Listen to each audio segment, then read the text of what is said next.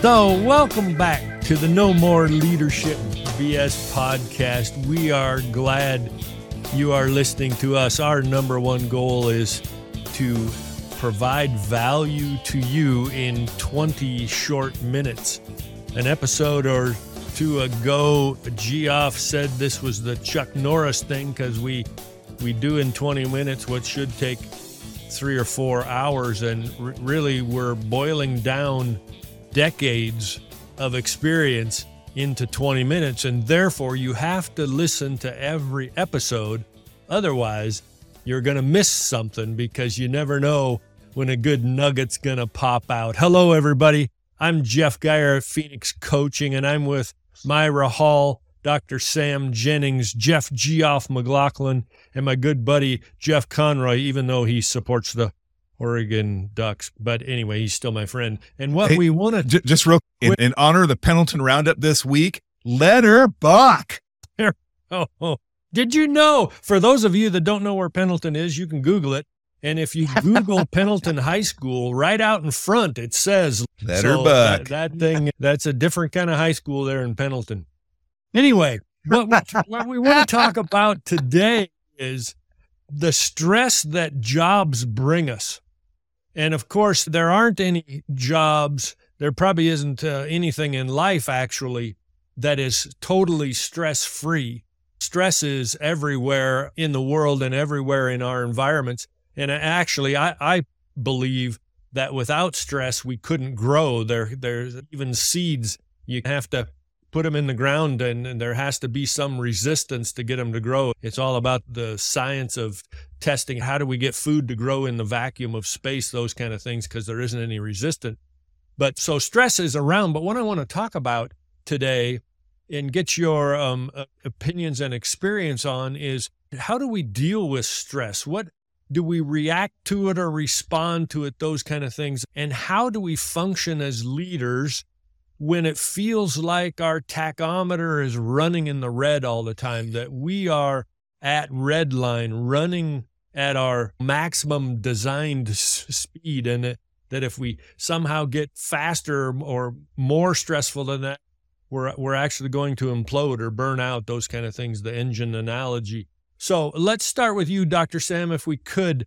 Stressful situations and maybe the difference between reaction and responding to those situations.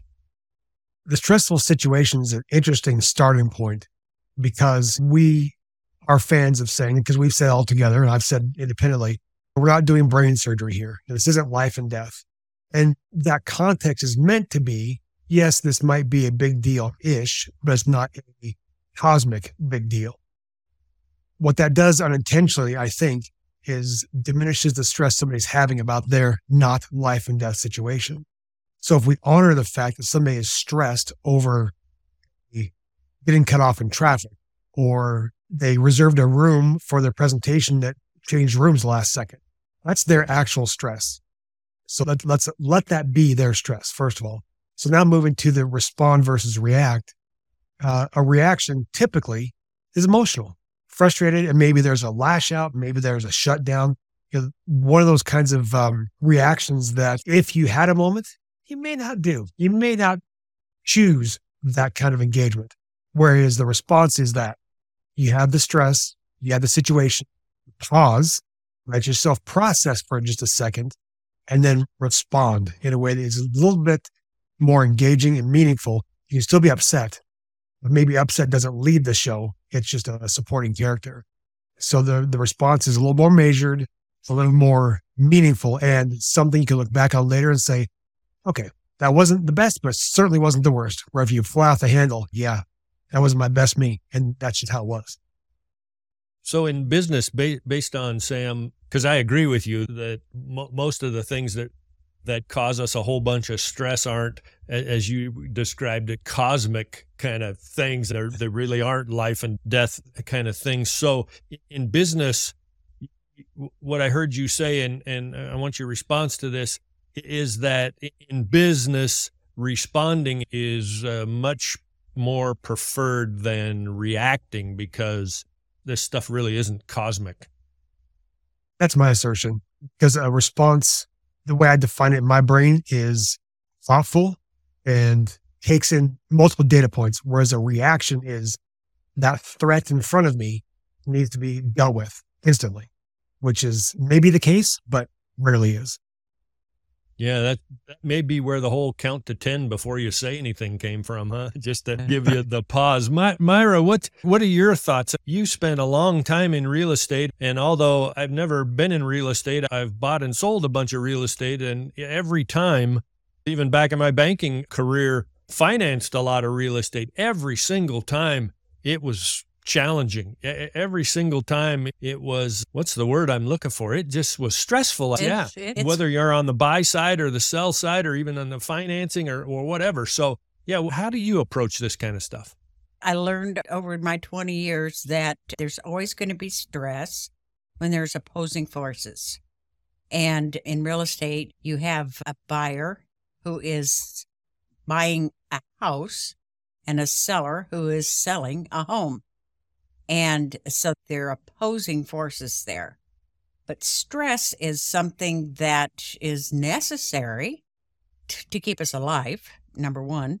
It's a motivator, it gets us up out of our seat, but it's also one of the most harmful things we can do to our body is to stay in in complete stress all the time. The reason being, and I love brain science like Geoff, but when we get under stress, then we stop thinking. Cortisol floods our system, and it was meant to get out of the way of that saber tooth tiger and quick. Or in modern day, if it sees a car coming, move. But you stop making decisions, conscious decisions. In fact, your brain shuts down. Your frontal cortex is not able to make decisions and and until you count to 10 which it literally takes 90 seconds for the cortisol to leave is where counting to 10 came from. Then you put yourself in a position where you can make a thoughtful decision again. But literally you're unable to when you're in a, a tremendously stressful situation. And if you continue to keep in that then you do like I do. You burn out on real estate there's nothing, you either learn to deal with the stress and learn how to not make it stressful. And not taking it personal is one of the big things, or you get out. And uh, there's a saying early on in, in real estate the ones that will make it are the ones that learn how to go through the waves. In other words, don't ride the crest, they don't go to the bottom ride through the waves. And that's the way I was able to stay into it is I became a, an emotion sucker. I wasn't a real estate agent. I was an emotion sucker. I had to learn how to, to suck the emotion out of the situation so that they could make a, an informed and uh, decision based on what's best for them. Does that make sense? That makes perfect sense. Yeah, I was reading a study or article the other day that referenced a study that said one in four Americans describe themselves as super stressed.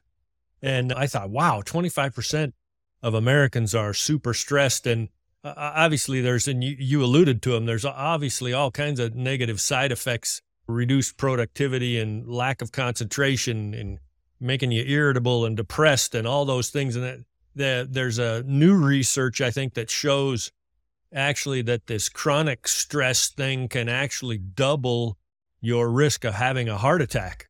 And that doesn't sound good to me. So, Geoff, in your world of play, it seems like this is right in your wheelhouse, buddy. How do we help people as leaders reduce the stress or react and respond to stress appropriately? Because I, I, agree with Myra. You're, it's necessary to have it, but how, how do we deal with it so it doesn't kill us? So, what Myra is saying, that rush of cortisol in your system is your fight, flight, or freeze mechanism. And that's built into your system biologically to help you survive sudden death situations. It's not meant to be a slow drip system, which is what the stress that most people experience in the workplace is. And every day I'm going in and I'm getting stressful stress. It's not, I have to run away because I'm going to die right now, but it's the slow drip system. And that causes a myriad of health problems for people, which is why you get an increase in stroke and heart attack risk for people who are under um, like a lot of stress all the time. And so one of the ways to help flush that cortisol out of your system is joy and laughter. So if you literally get good belly, like gut busting, knee slapping, pee your pants laughter, that flushes the cortisol from your system, which is why that play or that, that for me, play, whether it's subjective as it is, helps to release that cortisol, helps to alleviate the stress. And it's literally flushing chemicals out of your body that shouldn't be there, which is that cortisol drip. You need it for fight or flight for that immediate. So like last night I was driving home and I like, I came up on a wreck 30 seconds. It happened 30 seconds prior to when I got there on the freeway. Somebody hit a deer and their car was in a ditch and there were already multiple people helping them. And I was like, oh crap, but there's still a giant deer carcass in the middle of the freeway. And I went, oh boy, that's bad. So I avoided it. The truck behind me avoided it. I got on the phone call. I called 911. But I can imagine like my stress level went up when I saw what was happening. And that was an immediate reaction of danger. This is dangerous. If I don't pay attention, I'm going to, I'm going to have problems here myself. But we, there was already people helping. I was like, it would not benefit me or them if all of a sudden there's five other people that pull over. Now it's like a big problem, but I was able to call 911. They immediately got people out there. I could see them coming from Wallace, Idaho. And I was like, okay, cool. They're going to be, they're going to have help in like literally a matter of minutes. So that's that stress response. But when you're in work, dude, that slow stress over time is soul crushing. Is actually Japanese have a word for it. It's called karoshi, and it's the uh, Japanese word for death by overwork. And people are dying in their 40s of massive heart attacks and strokes because there's so much stress and they're doing so many things. They're not actually playing and having that stress relief. So you have to have something that, you know, whether that's people at your job that like just bring you joy every time you see them, you just start laughing because you have your personal inside jokes, stress release. Boom, it goes away. And then you can go back into the situation and you can access your frontal lobe again and actually think about things. But without that, your frontal lobe is much less effective. That's your executive functioning right there in that frontal lobe. So, yeah, and I suspect that trying to flush that cortisol out of your system with good scotch probably isn't the way to do it either, right? no, that doesn't work. Unfortunately, that's yeah, because that also in, in, inhibits your ability to sleep well through the night, which also increases your stress response hormones when you have something stressful happen again unfortunately. There you yeah. go. All, all bad. so Conroy, he takes all, I, he takes I, all I, the fun out of stuff, man. I know he does. Don't get me. I still like a good scotch. okay. We're still going to have a couple of fingers of scotch, Conroy. Hey, I, I know, Jeff, that in your uh, history and, and experience leading big organizations, that you've encountered lots of stressful situations. What can you drop on the listener here today that's going to help them deal with all that stress because I, I, don't think you can get it to go away completely, but you got to be able to deal with it effectively. Well, and that's where the relationship comes in, where you're doing things as a team. If if, if you're the head of the team, yes, you're gonna you're gonna weigh the the brunt of the pressure, but by having it as a team and saying, how are we going to fix that? How are we going to address this? How are we going to make this happen? Eases it, it disperses the stress a little bit it's got to be fun. It's got to be fun. You got to be light. If you start getting heavy, doom and gloomy, everyone's going to start feeling that weight. And the things that weigh us down are time limits. You got to have something due tomorrow. When I was with the Boy Scouts, the old saying was 80% of the money's raised 24 hours before the turn in. We would go out the day before and raise as much money as we can, and there's pressure. But I would take the week leading up working with my fundraising team saying, okay, what's our plan going to be this week to make this goal? So we as a team did it. And when we did hit that goal and we turned it in and everybody was happy with us, we went back to the team and we had a mini celebration. I would buy them lunch. I would say, hey, let's go out for coffee. I'd get them gift cards, that type of stuff. It, doesn't have to be expensive, but it has to be immediate. It can't be, hey, we're doing really well when this is all said and done, let's go have a party, which you will as well. But you've got to celebrate the little victories before the big victory. So spreading the stress out amongst many people instead of one person sure. carrying the entire load. But, yeah, that's good. But even though if you're the leader, you're still the one with the vision, the direction, and the steering wheel. Mm-hmm. They're the gas. you've got to keep them going in the right direction and keep them enthusiastic about wanting to do it. They're the gas. You're just the steering. wheel. You're the GPS and they're the entire rest of the vehicle. Correct. There Correct. you go. Correct. In a 21st century analogy, yes. Right. GPS we- we- is German pointer short hairs. No, wait, never mind. That's a dog. Yeah, in a, in a separate episode, we're going to talk about the GPS thing because sometimes my GPS takes me places I didn't think I would I needed to go. But that's a different episode. Myra, I wanted to come to you because I, I think you had uh, earlier you had a good question. What happens when you're stressed and as a leader and you don't even necessarily realize it because you're, you've normalized this high stress environment day after day. And I asked the question because I don't know the answer to it, but I have experienced it of having having stressed over uh, a particular issue for so long. That was just the way things were. And once I was released of that, when I became cognizant of what I was living with, I could literally feel the weight come off my shoulders. So, So- doc, doc, Dr. Sam, I have this analogy rolling in around in my head. How do you boil the frog kind of thing? You just keep Right. turning the heat up until finally the frog is dead. But yeah, yeah none of us want to wake up and go, hey, look, look at that. Holy hell, I'm burned out. Which I think actually is what happens a lot of the times. At least that's some of my story. What, what say you Right. about that? I think that's exactly right. And that's what I uh, thought when Myra asked the question. If you're running on high stress and you get to a point where you finally recognize it, you don't recognize you've been under stress. You realize that you're done.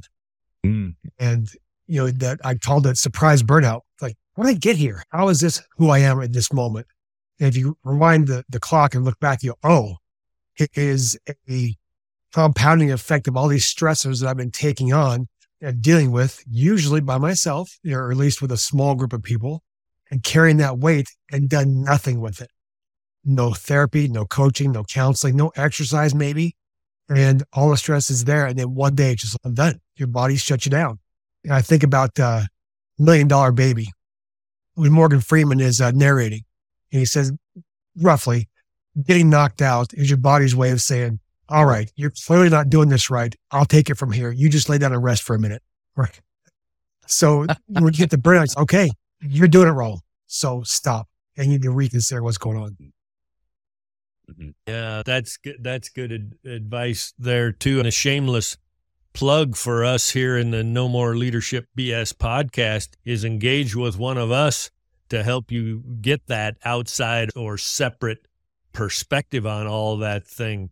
Geoff, it just seems to me like play is the not the only answer, but one of the best answers to to functioning in this world where we're stressed all the time? How do we get micro, if that's the right description, how do we get micro opportunities to flush that cortisol out of our system? Where give us something that we can use and implement tomorrow to uh, get that cortisol thing to to not be a drip anymore. We just we got to get the Well, drip out.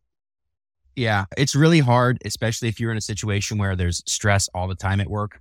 The one thing I would say that would the easiest, simplest possible thing is to stop what you're doing, breathe, and then watch a video on YouTube of your favorite comedian for five minutes.